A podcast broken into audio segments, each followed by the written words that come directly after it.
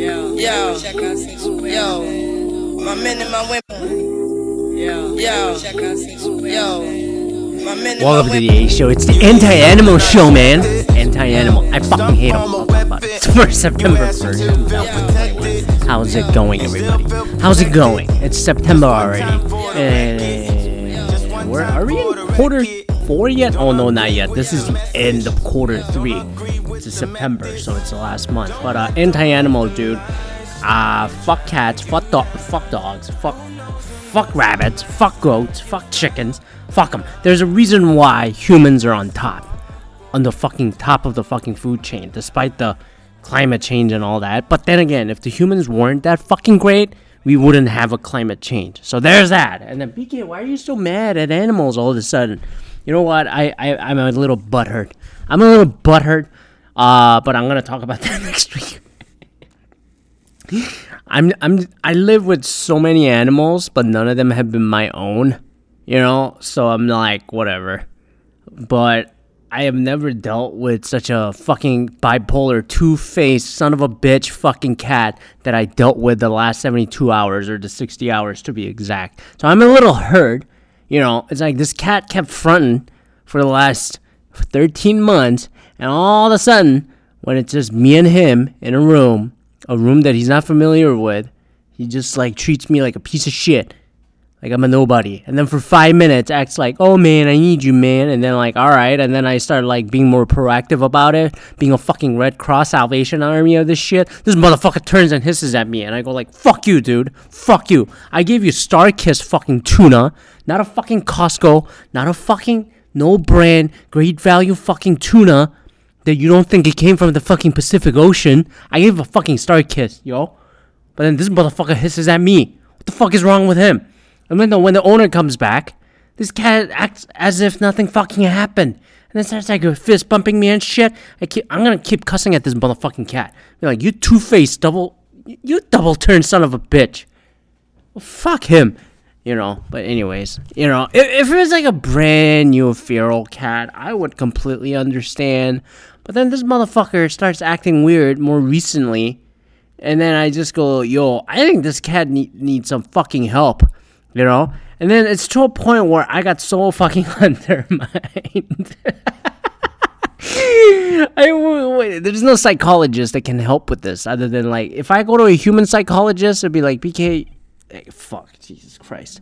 You should talk to the cat owner about this. And then, you know, but anyways, you know, I'm being half facetious, but I'm I'm I'm like mostly actually genuinely hurt by this cat. And then uh, I think this cat played a perfect mind game. And then you know what? I, I give this cat a lot of credit. You know, not for being a cat, but this is not a cat behavior. Again, I I live with so many fucking cats. I've seen and dealt with so many fucking cats. I took care of many cats. So it's not the fucking first time. So this cat, for some reason, got under my skin more than the others. And I just go like, this bipolar, two-faced motherfucker, you know? So I'm gonna save that next week. I, I don't know what the fuck is going on, but um, that was an ex- interesting experiment. But man, I, I kept like quantifying this motherfucker's diet because this guy was clearly ducking me when I'm completely passed out or flopped, goes to poop, or, or when I leave the unit, he starts pooping and making mess, and then sitting in all the places that he I thought he always sat, but didn't, but doesn't do it in front of me. Maybe we both need time to soak each other in a little bit, you know. But then this motherfucker don't know the how the economic works. This motherfucker don't know the brand difference between the fucking tunas. So you know what? Fuck him. Fuck this two-sided like two-face son of a bitch fucking cat. But anyways, there's that. God, I spent four minutes on this goddamn cat, and then the, you know what? Dogs are stupid too. If this were a dog, you know, dog would be so stupid to either accept me and then like eat the hot dog that might like been poisoned, you know, or some shit, because they're not so fucking bright either. And then for regular cats, you know, they turn on fucking owners so fucking easy. That's why they're disloyal sons of bitches, you know. But this specific cat that I dealt with was way too loyal to its owner. So I'm like, kudos to that guy. But then if you're gonna act like, you know, like we were cool for a year, and then now all of a sudden when it's just two of us, and it's like it's like Jon Jones talking shit, and Daniel Cormier off the air. Fuck you. Yeah, I hope you. I hope this cat listens to this fucking podcast. I hope the rest of the cats listen to this shit. Fuck the dogs too. Dogs are fucking dumb. And then like they don't get it like the fucking cats at times. And then you know who's the worst animal to own? Fucking rabbits. Fucking bunnies. They shit everywhere. They're fucking high maintenance. And then what do they ever provide? Oh, they're delicious. I no, they're not delicious. I've had pigeon. Pigeon's better than a fucking rabbit. All right, there's my rant. So humans, humans all day, all the time. And we we got way too many fucking animals out there. So I'm like, y'all go adopt them, y'all go own them. I'm not gonna do that. I'll go hang out with you. It's like the fucking boat. You don't own the fucking boat or the yacht. You have a friend who owns a boat or the yacht. Okay? And I'm sure I'll say the same thing. You know, the cat and then the fucking dog and the bunny and a yacht would be replaced with a kid later.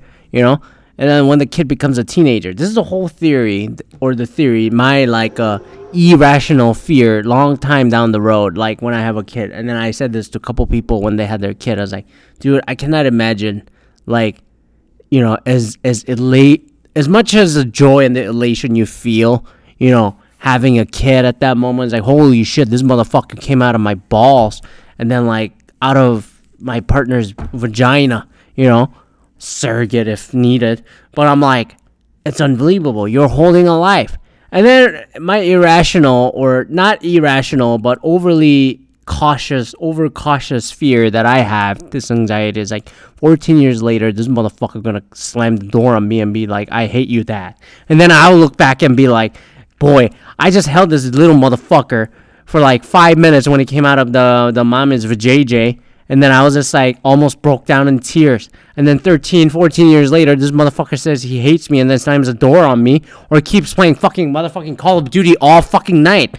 What a useless piece of shit. You know? The amount of heartbreak that you feel, folks, at that moment, as a parent, as a human being.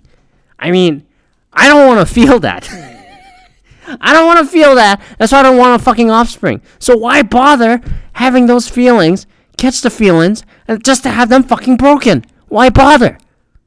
And then uh, the parents who hear this fucking laugh and it's like, well, and then the common answer they give you is like, well, that's part of the process. That's part of the life. And then like, but it's, but I'm like, why the fuck would you want to do this? We got way too many of the fucking kids anyway. Gee, am I interchanging all the humans and animals here? Yes, we're overpopulated. Yes, we're like fucking warming this earth way too much, as evidenced by fucking Hurricane Ida and then all this dumbass humidity that we're getting over here, and then the dumbass fucking dry heat that's out on the west coast. But, you know, who gives a shit? So, anyways, where was I going with this for like seven minutes? My point is never catch feelings with a living thing. And then, other than a partner, anything offspring like, whether it's your pet animal, pet animal is not your romantic partner. You're not gonna fuck your dog. That's a fucking crime. So that ain't gonna happen. The dog doesn't love you back the same way, like right at you, buddy. We're gonna we're gonna work out this financial trouble together. No, the dog will be like a fucking kid, coming up and be like, "It's gonna be okay, daddy. It's gonna be okay. I'm here for you. I have the energy." Yeah, fucking three year old and a fucking ten year old dog say the same fucking shit. So yeah, and then that's why for the longest time I've I've been saying like I don't want an offspring, I don't want a fucking pet. Yes, when I was five, I wanted a fucking dog, but then way more and more later, you know, you know, dog walking, living with other people's dogs, roommating, all that shit, housemating, blah blah blah. I, I just like I don't want to own this. I don't want to own this. It's a fucking annoyance. It's like the vet bill, cleaning, all that shit, disciplining. What's the difference between the pet and the kid?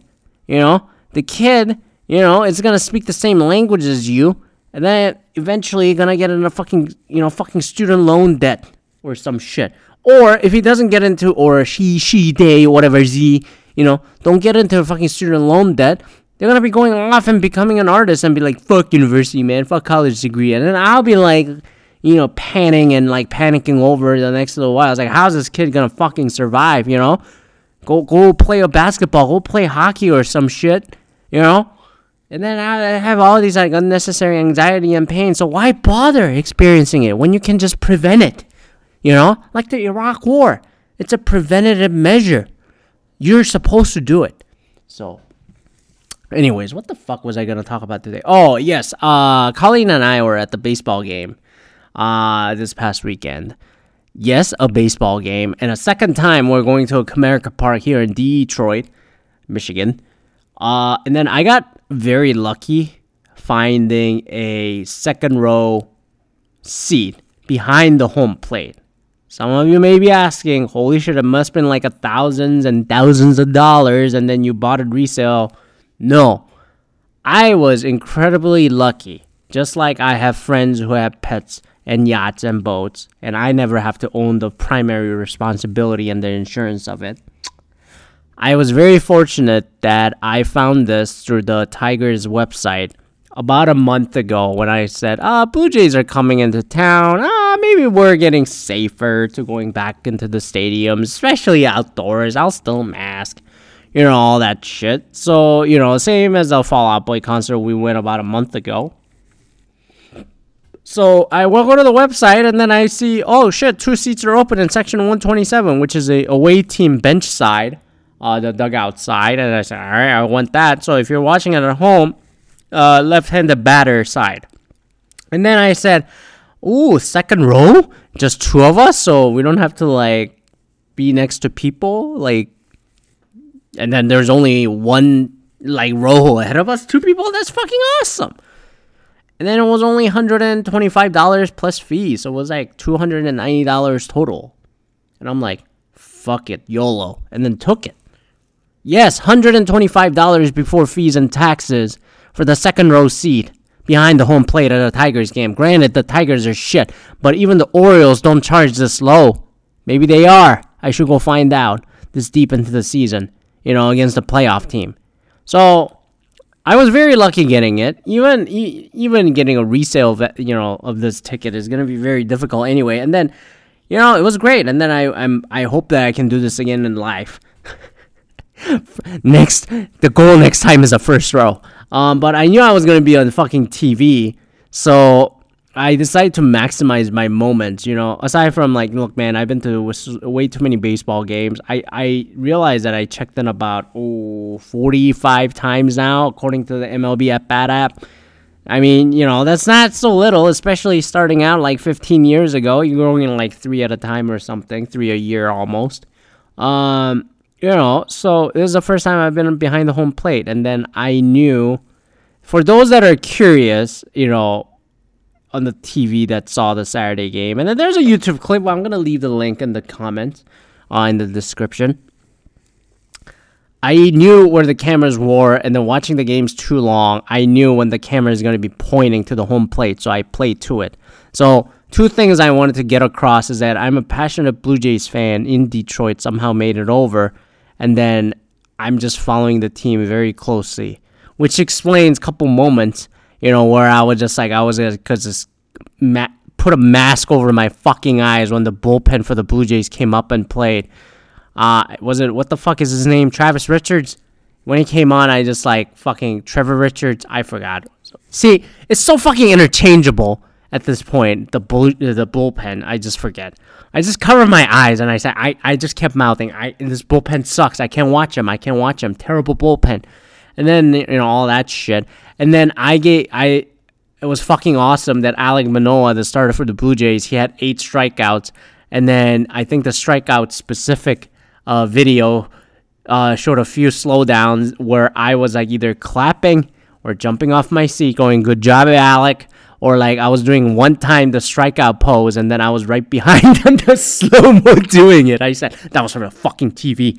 You know, I wanted to do that. So I got all my moves in and I'm very happy. And then the very ending, uh, when uh, Jordan Romano, our closer, gee, look at me saying our, and then I preached against that pronoun and the possessive pronoun over there.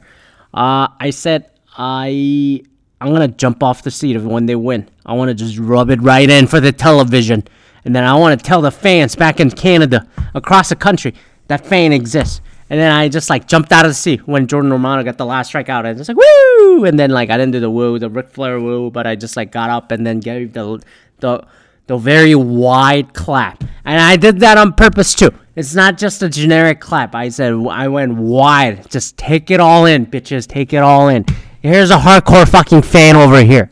So yes, that was on fucking purpose, and I got I jumped out of the seat.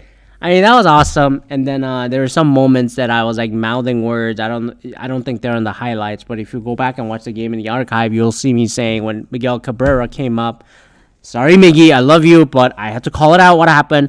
I just mouthed DUI, DUI, DUI. And then whenever uh, Babu came on, uh, no, I mean, I'm sorry, Baddoo came on, I kept saying Babu, and then like I just got in the face doing it, shake my fucking head, and do all that shit. Or when Grossman on the Tigers come up and say he's gross, man, he's gross, he's gross, he's disgusting. I kept mouthing that over and over. See, the trick to doing it is if you're in camera, you don't say it out fucking loud.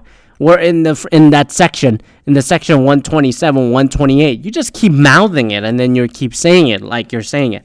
And then i didn't go over the line. I wasn't cussing and all that like dropping fuck damn shit and all that shit like some people do. Like oh it's so cool when you say oh you're a bitch you know all that stuff.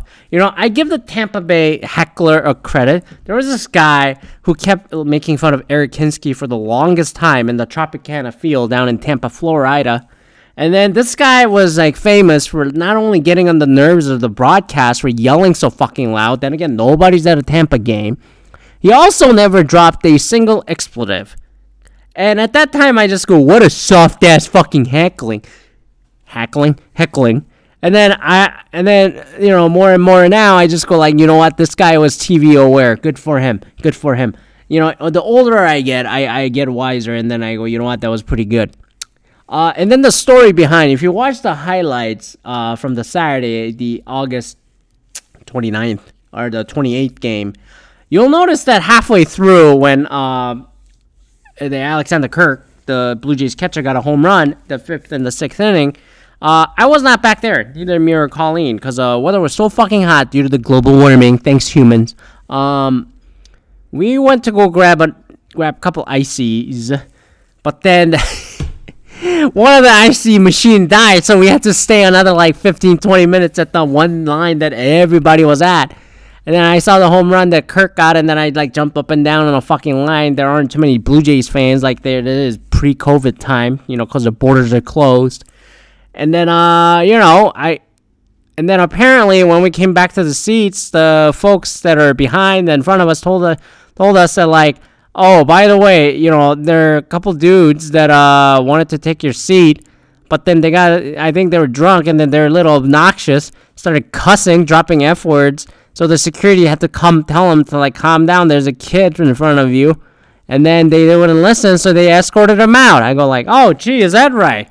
You know? So I want to go back and watch the game just to see what the hell happened because I, I Colleen noticed it. I was like, "Oh, those are the guys who cursed when we are out for like you know, inning and a half or so. I was like, oh, really? I was like, I don't give a shit. Uh, but then, you know, there was a kid sitting in front of us with his uh, grandpa, I think. You know, they travel all the way from uh, fucking Harbor City, was it? Near Traverse City. And then, uh, which is northwest of Michigan. And then they said, wow, our friend gave us, uh, the, the kid's friend's dad gave the tickets or some shit, which is great. Good for the kid and all. And then, uh, you know, I made sure that I don't cuss so much you know, or like under my breath at least. And then, uh, but the, the guy that was with the kid, I think the kid was like seven or eight. You know, I, I explained to him, yeah, that's Vladdy Jr. It's like, like Vladimir Guerrero? I love that guy. I was like, that's his son. He's having a near MVP season. And then he looks over when he's, uh, uh Vladdy is, uh, warming up in the on deck circle. He goes, son of a bitch. I just started laughing. I go, God, there's like, that's so cool. You know, I was like sitting up that close. I, I wasn't phased. You know, I don't get starstruck anymore. I just go like, yo, what's up, whatever. Cause I don't know, cause I, I stopped putting people on a fucking pedestal. I said that over and over and over. When Bo Bichette comes up, Teoscar was like there. I took a picture, but then he was way too busy talking to these other chicks and then other friends that I guess he knows in Detroit. So I go, I don't want to bother this guy, and then let the kid take a picture with him. It's like, dude, I'm a full grown adult. I don't give a shit. I'll see him again later, you know that kind of thing. So you know, I and then many other people were like just in awe and just utterly mesmerized sitting in this section. You know, at least the first five rows and stuff. And then I was too. Colleen was too. You know, I was just like so happy. I didn't want to leave. But then at the same time, I just go like, yo, like keep it keep it cool. You know, I got you gotta play it cool. And then I was just like ready for the fucking television. So I knew where the angles were. I knew when the right cuts were, just knowing how the game kind of works. So I try to time it as best of my ability as possible. So for those that watch the game, I hope you enjoy my performance out there. And then yes, I was kind of purposely obnoxious, but not to a point of a fucking cringe. I don't think I was fucking cringe. And then um, I think the funniest uh, feedback came from my dad, which is like, "Wow, BK, you sit sit amongst all those people, the white people in Detroit. Uh, you don't look so like easily pushed around, be intimidated. you got some fucking weight." I was like, "Yeah, I put on some goddamn muscle living in Detroit." But I, I thought that comment was funny. I was just like, dude, how many Asian people are sitting in this fucking section? You know, not to mention other minorities in the city like Detroit. You know, and then it's like the whole fucking Field of Dreams game that I made fucking fun of. I was like, yo, fucking Iowa. And then like $3,000 ticket. Who could fucking afford this shit sitting behind the home plate here? You know? White people. You know?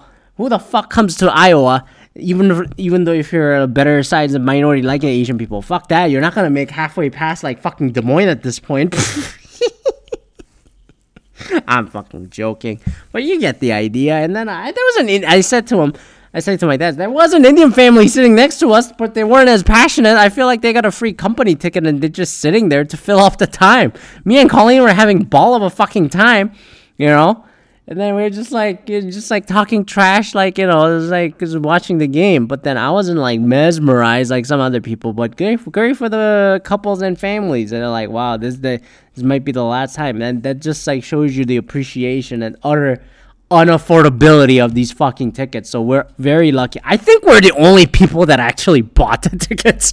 Rest of the people, you know, either won it as a prize or you know got it like in the people row one in front of us that like oh my god my friend's dad gave us these two because he's like i don't need them like or some shit i was like yeah it must be nice being a rich lawyer family or some supplier family here in michigan you know i don't have that fuck you money you know i got lucky because i'm just staring at the fucking deals and then uh i hope i can do this again in other stadiums and especially on the blue jays go you know, so I'll, just pick next couple shitty ass fucking teams that are just tanking awfully right now, uh, like Baltimore or Pittsburgh Pirates. Those are the nicest stadiums, also. So I want to go check them out. And then I didn't get to do that in 2020. But anyways, that's a story behind what the fuck has happened behind the seats. Uh, you know, just send me what you thought. Was I overbearing? Canada, especially that are watching. Was I too much? And then, uh, you know, let me know what you thought. I, I, I hope I was gifable. I hope I wasn't cringy. But then, you know, I think I made moments if you watched the entire game. I didn't go fucking viral as far, far as I know. But then I'm sure some people saw me mouthing like DUI, DUI. And in Michigan, people are to be like fucking mad at this. Like, who is this motherfucking Asian guy bad mouthing Miggy Cabrera? and all that shit, babu and all that shit. I go like, fuck you. It was a classy PG level trash talking I did, okay, for the television. Anyways, thanks for listening. Uh, well, let's see where we are next week in September. I might be recording this out of Canada, but then I think I'm coming back. But uh, we're making another trip across the border. So, anyways, thanks for listening. Email me at aa-show at outlook.com. Email me at aa-show at outlook.com. And then uh, we'll check back next week. Peace out.